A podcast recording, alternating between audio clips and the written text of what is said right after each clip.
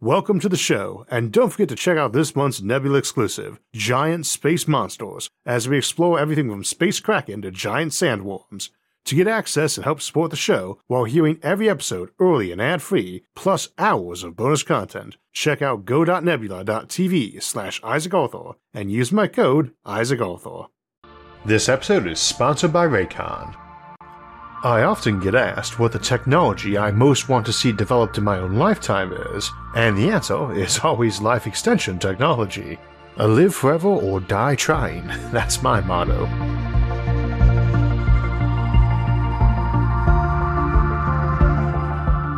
So it's Sci Fi Sunday here on SFIA, and today we will be examining a popular trope in science fiction, folks living a lot longer, and talk about what that will do to a civilization. Of course, life extension is not a new topic on the show and not one we regard as science fiction in and of itself. It's a technology that isn't on the distant horizon of the far future or even the near horizon, but one actively making real progress.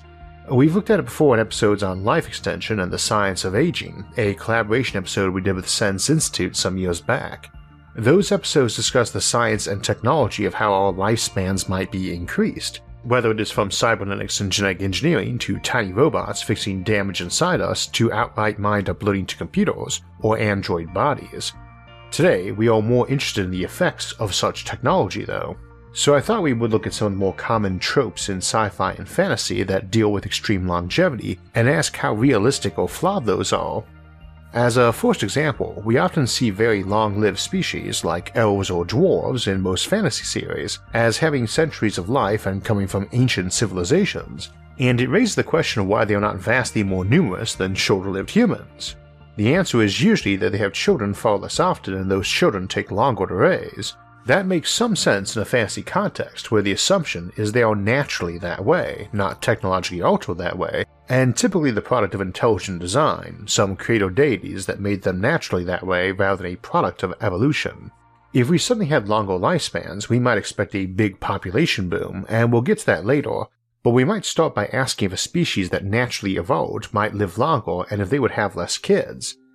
Now, aliens with longer lifespans is common in science fiction too, coming from older and more advanced civilizations. Indeed, this is so common we have a trope called space elves, and some of the more common examples are the Vulcans of Star Trek, the Minbari of Babylon 5, the Asari of Mass Effect, the Protoss of StarCraft, the Asgard of Stargate, the Taelons of Earth Final Conflict, the Eldar of Warhammer 40,000, and presumably whatever species the 900 year old Yoda of Star Wars is from, plus countless others. They are often older than dirt as civilizations, not just individually living long times, but coming from a civilization that would think of Egyptian pyramids as a recent innovation, and just often they are either stagnant or in outright decline, which makes sense from a fictional standpoint, if your main protagonists are humans, then having them emerge into a bright and growing empire whose lead species is in a golden age doesn't leave much room for humans to do anything interesting. Like a lot of science fiction tropes, they exist to create interesting stories, not be realistic portrayals without flaw, but they need to seem plausible on surface inspection for the story to be interesting. This can bias us, however, to think they are realistic. This one is at least half realistic, there is no core scientific reason why individual life cannot be extended almost indefinitely, and we would tend to assume it was a major goal of technology. Whether or not this will lead to various types of stagnation and declines in culture or civilization we will return to. However, we shouldn't assume aliens would have anything like our lifespans or difficulty increasing them. Their pathway to biological immortality might have been a stupid easy accomplishment of their Neolithic period, or built in before they had developed fire,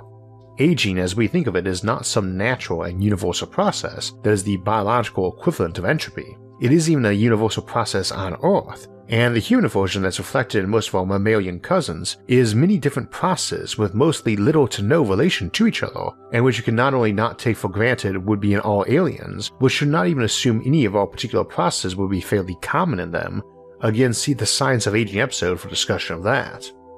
What we would expect to be common is that their species would tend to produce the maximum offspring they can handle, naturally anyway. Most mammals produce a litter of young every year or even more often, which are also grown up in a year or around that. Only a handful of the bigger mammals are single child, multi year childhood sorts humans, apes and monkeys, elephants, horses, cows, and so on. having less kids from a biological perspective is a bad idea. Having kids with individually higher survival rates is a good idea. The two tend to be at odds though, as most of the ways to enhance individual survivability of offspring require bigger investments of parental effort. This does not even vaguely imply the specific human strategy and timeline is one intelligent life forms converge to, though. However, there are no advantages to either having long periods when you're not raising kids, or to those kids needing long development. Now, we can potentially gain advantage to waiting on having kids ourselves, as we can hoard up resources, but that sort of very long term delaying of gratification is probably the near exclusive realm of technological civilizations. An exception might be some organism that never reached a maximum size and just kept growing and growing in capability to gather resources and defend itself, its young, and its territory every year. This is sometimes implied to be the case with dragons in fantasy literature, indeed dragons are often implied to have even longer lives and maturation periods than elves, along with slower overall breeding rates, and the latter would be rather peculiar for a species that lays eggs, Egg laying is not necessarily at odds with long and heavy investment in offspring, but you would not expect a critter that spent centuries raising its young to be producing dozens of them at once. And again, a long maturation period is not a good thing. A very large body or very complex body or very smart brain can be a good thing, and it might be that it requires a longer maturation period, but that period is not good in and of itself. It is often displayed in fiction as simply a life being slowed down, some elf or space elf might take a century to become an adult and live a thousand years, and while they might be smarter at 100 years old than the typical 20 year old human, they don't seem equal to what we expect of a human granted a 100 year lifespan of vigor. It's one thing to delay a species' maturation rate for some tangible gain, it is another when the only gain is getting to enjoy having a child for longer. Of course, a civilization might go that way, especially if allowed for some gains, if your kids are hitting adolescence in their 30s but have already emotionally and mentally matured a lot more, your society might gain big advantages on things like accidents, crime rates, and the various costs poor judgment tend to have for the individual and the community they live in. Ironically, in fiction, attempts to show humans with longer lifespans almost always implies the reverse, mostly negative on a civilization gaining an average lifespan, but longer maturation times that are usefully adding something should result in very impressive adults. If we encounter some sci fi alien race or fantasy race and they tell us their kids take a century to grow up, then when I'm chatting with their high school graduates, their valedictorian better be talking like they got a PhD in a dozen fields, or its equivalent in life or trade skills. Though, of course, they might view child labor very differently too. Traditionally, kids have worked as soon as they could, and nature has little use for idle hands and mouths, and a species that has a protracted maturation period might have a very different view on education and apprenticeship as a result. So we obviously cannot discount wildly different maturation and lifespans in aliens, but where humans are concerned, a longer human lifespan shouldn't be assumed to imply a longer childhood. That might be something we actually would do, genetically program future humans to hit puberty later, for instance, we often tend to assume this has been occurring naturally too with folks starting puberty at an older age than earlier humans, though archaeological evidence is limited and mixed on that point. We did tend to assume even Neanderthals, our closest evolutionary relative, lived fast, grew quick, and died young, but new evidence says they hit puberty about the same age as us and maybe even a bit later. Though I should note that we have nowhere near enough bodies or intact skulls to speak with certainty. It's hard to emphasize how small our collection of intact fossils of various species, including our own, actually is. In this case, most of the argument for Neanderthals hitting puberty at an older age comes from a Neanderthal child estimated to be just shy of 8 years old and having 87% of the typical Neanderthal brain size. That's not exceptional, incidentally. If you did not know, the typical modern human's brain is 90% of the adult size by age 5. You have probably also heard that there are concerns about kids hitting puberty sooner than their ancestors did in historic timelines, as in a century or two back, rather than long evolutionary periods of merely millennia. This is still debated, but analysis of medieval skeletons seems to put it into doubt, and puberty tends to be delayed by poor nutrition, poverty in general, air pollution, alcohol, and probably many other factors, so it occurring earlier in a given civilization would generally indicate better health. When I speak of delaying it, I'm suggesting we take specific and very technologically powered steps. For today's topic, we are discussing extending life in general, and in this context, it might be worth asking what effects longer lifespans have had already on humanity, especially with the surge in lifespan this last century. People discussing life extension technology often talk about what we call a takeoff velocity, the point at which life extension techniques are extending lifespans by more than one year per year that's passed, or so close to it that someone alive right now might live long enough to see that takeoff point. And for my part, I do believe people alive now will see that day. I just don't know if it includes folks only just being born now or folks my age or older. However, when folks go to put a date on when human lifespans began increasing, they won't put it in the 21st century, and I don't mean because it will be in the 22nd century. Not only has the average human lifespan doubled in the last century from less early deaths, but people tend to look younger for their age too. Anecdotally, you can glance through any collection of photos from black and white or sepia photo days and see it. Has this affected us? hard to say. For all we talk about how old civilizations treated you as an adult in your teens, it does seem to have varied a bit, and your typical modern 18 year old honestly has a lot more rights and freedoms than a historical 18 year old had. Respect is another story, but if it was easier to get respect when younger in the past, it would probably be in large part because first, there were fewer older folks still alive, and second, their culture was a lot more muscle and labor oriented, so a robust youthful body was a more valuable coin than it is in an era of intense automation, computerization, and skill specialization. That is probably going to be really important in the future for longer lifespans, too. A lot of younger folks feel low self esteem or depressed because they feel folks generally don't tend to trust or respect them much, and they feel that way because it's mostly true. Folks generally do not trust or respect them as much as they do people who are older, there are plenty of very intelligent and trustworthy teenagers, and plenty of folks much older who certainly don't act it, but by and large, folks grow more experienced and skilled with age, and folks respect both those traits. We do value youth both for new views and out of the box thinking, but also for youthful physical and mental vigor, and the notion behind life extension is to maintain both those traits. In a civilization where everyone stays physically looking like they're in their 20s when they're 200, the folks actually in their 20s are bound to feel a lot less empowered and respected than nowadays. This would tend to imply you either need to tinker with humans to limit or modify things like ambition or aggression, or you need to give it an outlet. Now, one regular fear we have about the future is that folks will turn all hedonistic and slouch off into mansions where robots wait on them hand and foot or dive into virtual worlds where they can play at king or god, effectively ending humanity as a coherent force. If faced with the temptation of idle luxury or casually satisfied egomania, it might be very hard to handle being told you need to spend a hundred years pursuing a career before anyone will even think you should be allowed at the adult table for serious discussion of it. We often say the trait of delayed gratification is one of the most important traits needed to succeed, but centuries might be too much of a delay to be plausible, and the core assumption of delayed gratification is that the delayed reward is bigger than the near term one. This could result in humanity essentially dividing into two camps those folks who dump immediately into those private decadent retreats, and those who possess a willingness to spend centuries obtaining goals. Of course, such an inward focus need not be a negative thing either. They might be engaging in deep introspection or similar, while on the flip side, an external focus of centuries is not necessarily positive either. That could be described as outright obsessive. It depends a lot on the goals and how worthy they are, and that's presumably rather subjective. I suppose from a Darwinian perspective, whichever goals result in self continuation and propagation win out, but those can be rather counterintuitive in a technological civilization. Colonizing the galaxy, though, would seem like one of those long term goals that extended lifespans would favor. If your big issue with space travel is how long it takes, potentially requiring decades or even centuries to reach the nearest new solar system, let alone colonize it properly, a longer lifespan certainly makes that option more attractive.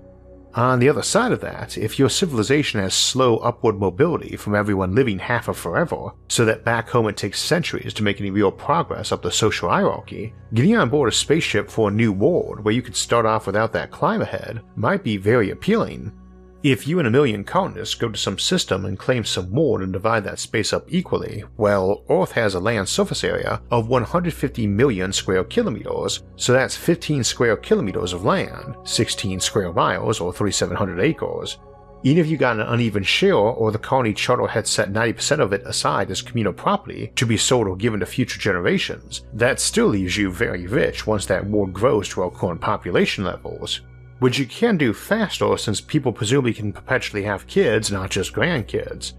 Now, in futuristic terms, land's habit of growing in value does so because population grows. This may be less valid in the future as we have a whole galaxy of planets to consider, and also we don't really value other star systems just for their Earth like planets, but all the raw materials we can build stuff out of, like new land inside O'Neill cylinders or other rotating space habitats. However, it works with other things too. We're often told to invest at least 15% of our income to retirement, and if we assumed an income of $50,000 a year, around the current US median income, then that would be $7,500. A quick check shows that the 2020 average rate of return on mutual funds was about 10%, and we round that down to 8% to remove inflation and be conservative, then that investment strategy should give you $220 million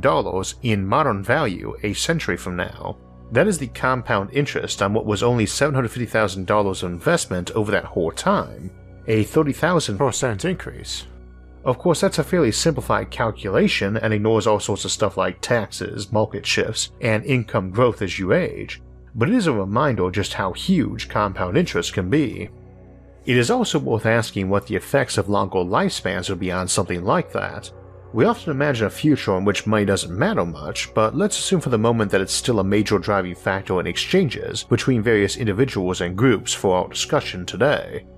Interest rates are ultra low right now in early 2021, which makes some people sigh in relief and others growl in irritation, and the dividing line on that tends to be whether or not your personal economy is focused on borrowing money or loaning money. That obviously tends to vary a lot on personal income levels, but as an example, someone who takes out mortgages to fix up and rent or flip houses loves low interest. Someone who puts their excess earnings into bank savings accounts, CDs, and money markets hates it, you're not making money in those right now because inflation is at a higher rate than interest. Now that's assumed to be temporary, but basic savings accounts at banks rarely offer return rates way above inflation rates anyway, and they exist for security and liquidity, not making money. But the core principle of them is that someone wants your money right now more than you do, and will give you back that money plus some more if you let them borrow it for a bit. And the longer that time, the more extra they pay. And the bigger the risk they might not be able to pay it all back, the more they pay. If everybody lives for half of forever, my gut says interest rates tend to go down and stay down, and maybe even go negative sometimes. A folk's principal investment goal, especially long term, tends to be to have enough money invested that they can live comfortably off the interest and dividends without having to touch the principal, so that you can keep getting that income indefinitely without any effort on your part, often called passive income. However, if almost everyone over 70 is doing that, and most of the population is over 70, and most of them are in good physical and mental condition, thus can work, odds are good that the economic effect of that is going to seriously alter that equation, uh, possibly resulting in interest rates turning and staying negative, or taxes built around discouraging passive income, and many would argue that the reverse is currently true that might be even more so in an ultra long term economy, such as those we might see with posthumans or in the context of those societies and entities we discuss in the Civilizations at the End of Time series, where the simple existence of entropy slowly eroding stockpiles of saved up resources and energy over trillion year timelines might dominate economics between mega computer minds, talking to each other across vast tracts of empty space from around the black holes they live on Incidentally, I am keeping our discussion of finance pretty limited here because first, I'm not an expert on it, and second, I don't want to start a flame war off in the comments section about fiscal policy, fiat versus commodity currency, or so on. Uh, we can't ignore it though because money is a big factor in life and life extension effects, so needs discussing. It is also our proxy discussion for the reminder that a lot of these practical issues start coming up. A civilization where a majority of folks are ancient and sit at home living off interest, or robot workers is one where the folks who aren't, rightly or wrongly, probably have serious anger issues at those who are. Those may or may not be justified in many cases, and your mileage may vary. Youth being angry at those older, and vice versa, is a paradigm that is older than dirt itself. But in a civilization where someone looks trunty when they are 2000, this is likely to alter a lot. It puts a very different spin on concepts like May December romances, too. I recall a bit of fiction, though sadly not the name or author, where the character was thousands of years old, unbeknownst to those around him, who thought he was rather young, and were commenting nastily on how someone older should be dating in their own age range, and he remarked under his breath that he'd have to do all his dating in the Natural History Museum. Which is interesting to consider because folks often object to other folks dating much younger or older than them, but the reasons vary a fair amount. For some, it's the vast difference in life experience, which would seem only worse for someone who was centuries older, whereas for others, it is the implied unfairness of the elder one soon becoming old and infirm and dying off on the younger one who is tied to them through all that and might be limited on many life goals like having kids and raising them, which is obviously not a problem if neither of you has to worry about dying of old age. In a lot of fiction, we see the nominal immortal who stays forever youthful, going through a series of partners and spouses, and sometimes even children as they age and die, and enduring the perpetual heartbreak of that. But we are not contemplating a fictional scenario where some small number of folks are magically living long lives, but rather one where anybody who wishes to live longer can do so.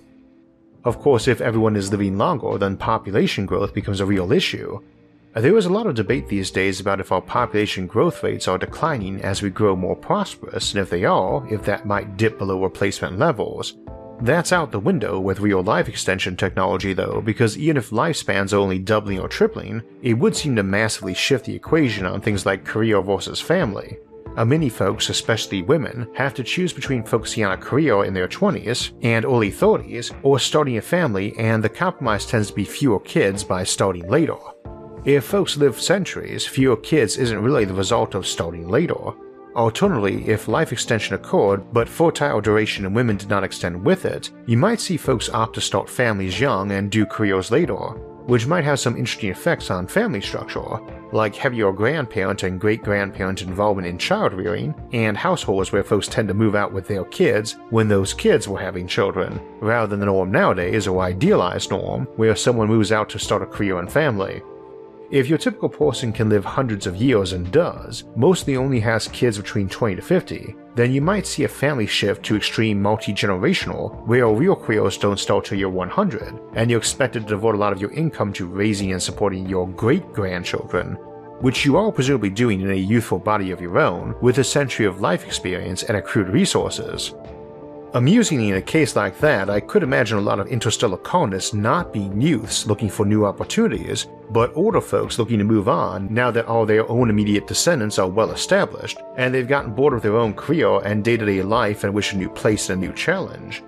Also, since any given place can only handle so many people, whether it's a sparsely populated world or some dense Dyson swarm, they might internally set some rules encouraging older folks to leave rather than younger folks, Uh, there's a lot of other ways that might go too, setting maximum lifespans, like in the story Logan's Run, or doing something like the biblical Jubilee, where twice a century land got redivided or debts nullified, and a society might see that or parallels as a very necessary option in a near immortal culture. You might do things like that to open up opportunities to younger generations while encouraging older ones to move on, which might be seen as a beneficial strategy for colonies too. As we all seen, there are some downside to long lives, especially to the society which has to deal with population growth worries in a whole new way, and changes to family structure and economic priorities. Mostly though, it is upsides, I'd say, regardless of what fiction often says. I think the tendency to portray longer lives as a bad deal in fiction is almost a reverse of that grass always being greener on the other side of the fence. Uh, folks figure they can't get to that longer lived pasture, so paint it as ugly and barren, so as not to feel bad about not being able to have it. It's one where most people have had time to develop huge skill sets and personal wisdom, to pursue a thousand hobbies, to read a million books, where they can benefit from enormous and long lasting friendships and families, where only a tiny fraction of their economy is devoted to educating or supporting youths or seniors in the decades prior to or after their main employment period, it's one where someone can actually get all their bucket list items done, done right, and without neglecting other life goals or responsibilities. Of course, I might be biased, I'd very much like to live several more centuries and can't imagine getting bored with life. A lot of folks tell me they feel different. So it is hard to predict if it would be a net benefit, much like post scarcity civilizations where robots do most of the work and the poorest pauper, assuming you even use money, lives in a mansion. Success brings its own risks and challenges, and those challenges would vary by the individual. It isn't hard to imagine lives of thousands or millions of years, or even billions or trillions, getting unbearable or changing the person living it into something very inhuman for good or ill. I don't think any civilization that emerged millions of years from now, in that sort of post human existence, would resemble ours much, and maybe sci fi will be right about it tending to be old, cold, stagnant civilizations whose individuals live too long. What seems to emerge, though, in the near at least compared to sprawling galactic empires or post-stellar hyperminds, is that longer lifespans gives us a huge reason to forge new worlds, be it on an alien world, a rotating habitat we built in orbit, or a bunch of virtual kingdoms people live on or rule. Fundamentally, longer lives seems to call out for more and larger worlds to live them in.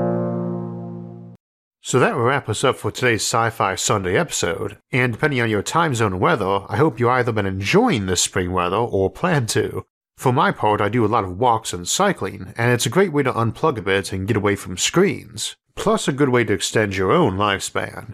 I generally like some audio when doing that, either some music or an audiobook, and especially for outdoor exercise, it's nice to have a good pair of earbuds with noise isolating features without dangling wires, and at half the price of other premium earbuds, I'd recommend trying out Raycon's Everyday E25 earbuds. Plus, they have a good battery life and very compact charging case with its own battery that can recharge them four times while you're on the go, which means they are recharging every time I put them back in their case for safekeeping even when I'm far away from any power outlets. Raycon earbuds give you 6 hours of playtime, seamless Bluetooth pairing, more bass, and a more compact design for a comfortable, noise isolating fit.